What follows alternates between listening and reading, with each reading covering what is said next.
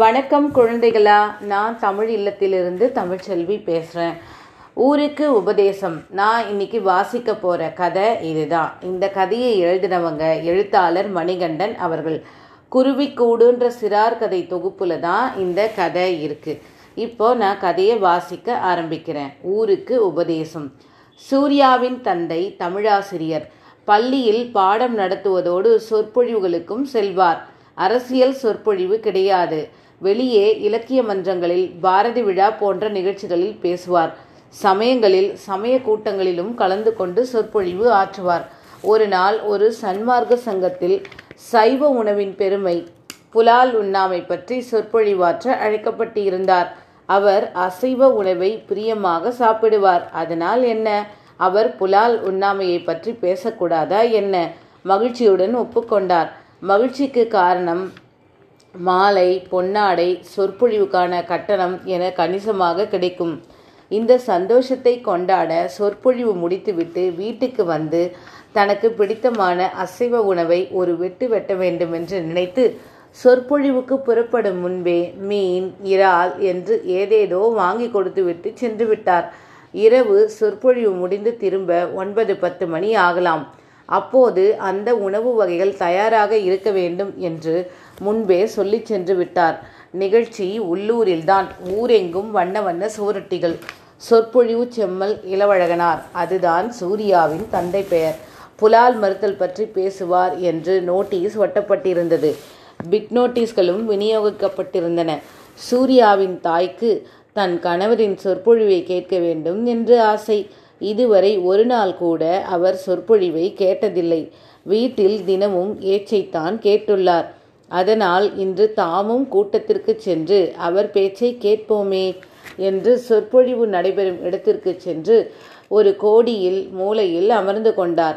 நிகழ்ச்சியின் முடிவு வரை இருக்க முடியாது. அவர் சொற்பொழிவை கேட்டுவிட்டு உடனே கிளம்பிவிட வேண்டும். அப்போதுதான் அவருக்கான அசைவ உணவு வகைகளை சமைத்து வைக்க முடியும். அவர் சொற்பொழிவுக்கு பின்னர் மாணவர்களின் பேச்சு போட்டி, பரிசளிப்பு விழா என நிறைய நிகழ்ச்சிகள் உண்டு. எல்லாம் முடிய ஒன்பது ஒன்பதரைக்கு மேல் ஆகிவிடும். இளவழகனார் புலால் உண்ணாமையை பற்றி அழகாக பேசினார். குறைகளை எடுத்து காட்டினார். வயிறா பிராணிகளின் சவக்குழியா? இறைவனுக்கு படைக்கப்படுவது சைவ உணவு உணவு ஆடு வெட்டுவது, கோழி அறுப்பது, காளி, வீரபத்திரன் போன்ற அசைவ கடவுளுக்குத்தான். கடவுள்களிலும் சைவ கடவுள்களே அதிகம். நாம் இன்று முதல் ஓர் சபதம் எடுத்துக்கொள்ள வேண்டும். நாம் உயிரே போனாலும் அசைவ உணவை தொட்டு கூட பார்க்கக்கூடாது என மடை திறந்த வெள்ளமாய் சொற்பொழிவு ஆற்றினார்.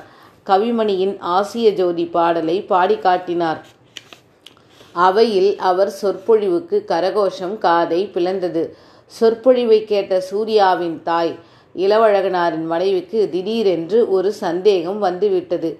சைவ உயர்வின் மேன்மை பற்றி பேசினார். அசைவத்தின் கெடுதல்களை பிட்டு பிட்டு வைத்தார். எனவே இன்று முதல் அவரும் சைவத்திற்கு மாறிவிட்டார் போலும். அதனால் நாம் அசைவ சமையலை நிச்சயம் சாப்பிட மாட்டார். இவ்வளவு நாள் அவருக்கு சமைக்கும் சாக்கில் நாமும் சாப்பிட்டு வந்தோம். நாமும் அதை விட்டுவிட வேண்டும். சூர்யாவுக்கு இதுதான் வேண்டும் என்று கிடையாது. எதை போட்டாலும் சாப்பிடுவான். போடாவிட்டாலும் வாய்த்திருந்து கேட்க மாட்டான். அவனுக்கு சாப்பாடு ஒரு பொருட்டே இல்லை. உயிர் வாழ ஏதோ சாப்பிட வேண்டும், அவ்வளவுதான். அதனால் அவனை பற்றியும் கவலை இல்லை என்ற முடிவுக்கு வந்தால் சூர்யாவின் தாய். வீடு வந்ததும் முதல் காரியமாக கணவர் மாலை வாங்கி கொடுத்திருந்த மீன், இறால் வகைகளை தெருவில் குப்பை தொட்டியில் எறிந்தார்.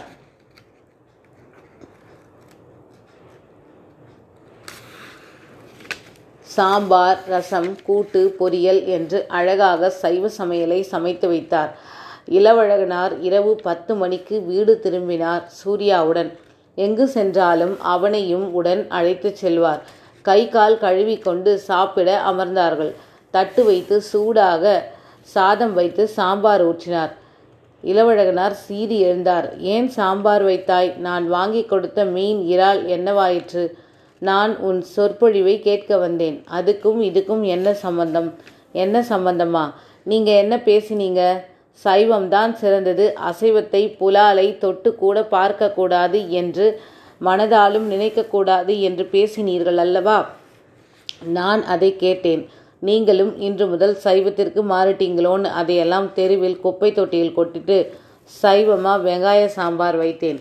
கதையை கெடுத்துட்டு ஏடி, நான் பேசினது உண்மைதான். நான் பேசினது நமக்கில்லையே, ஊருக்குத்தானே உபதேசம் செய்தேன். அதை போய் நீ தப்பாக புரிஞ்சுக்கிட்டியே.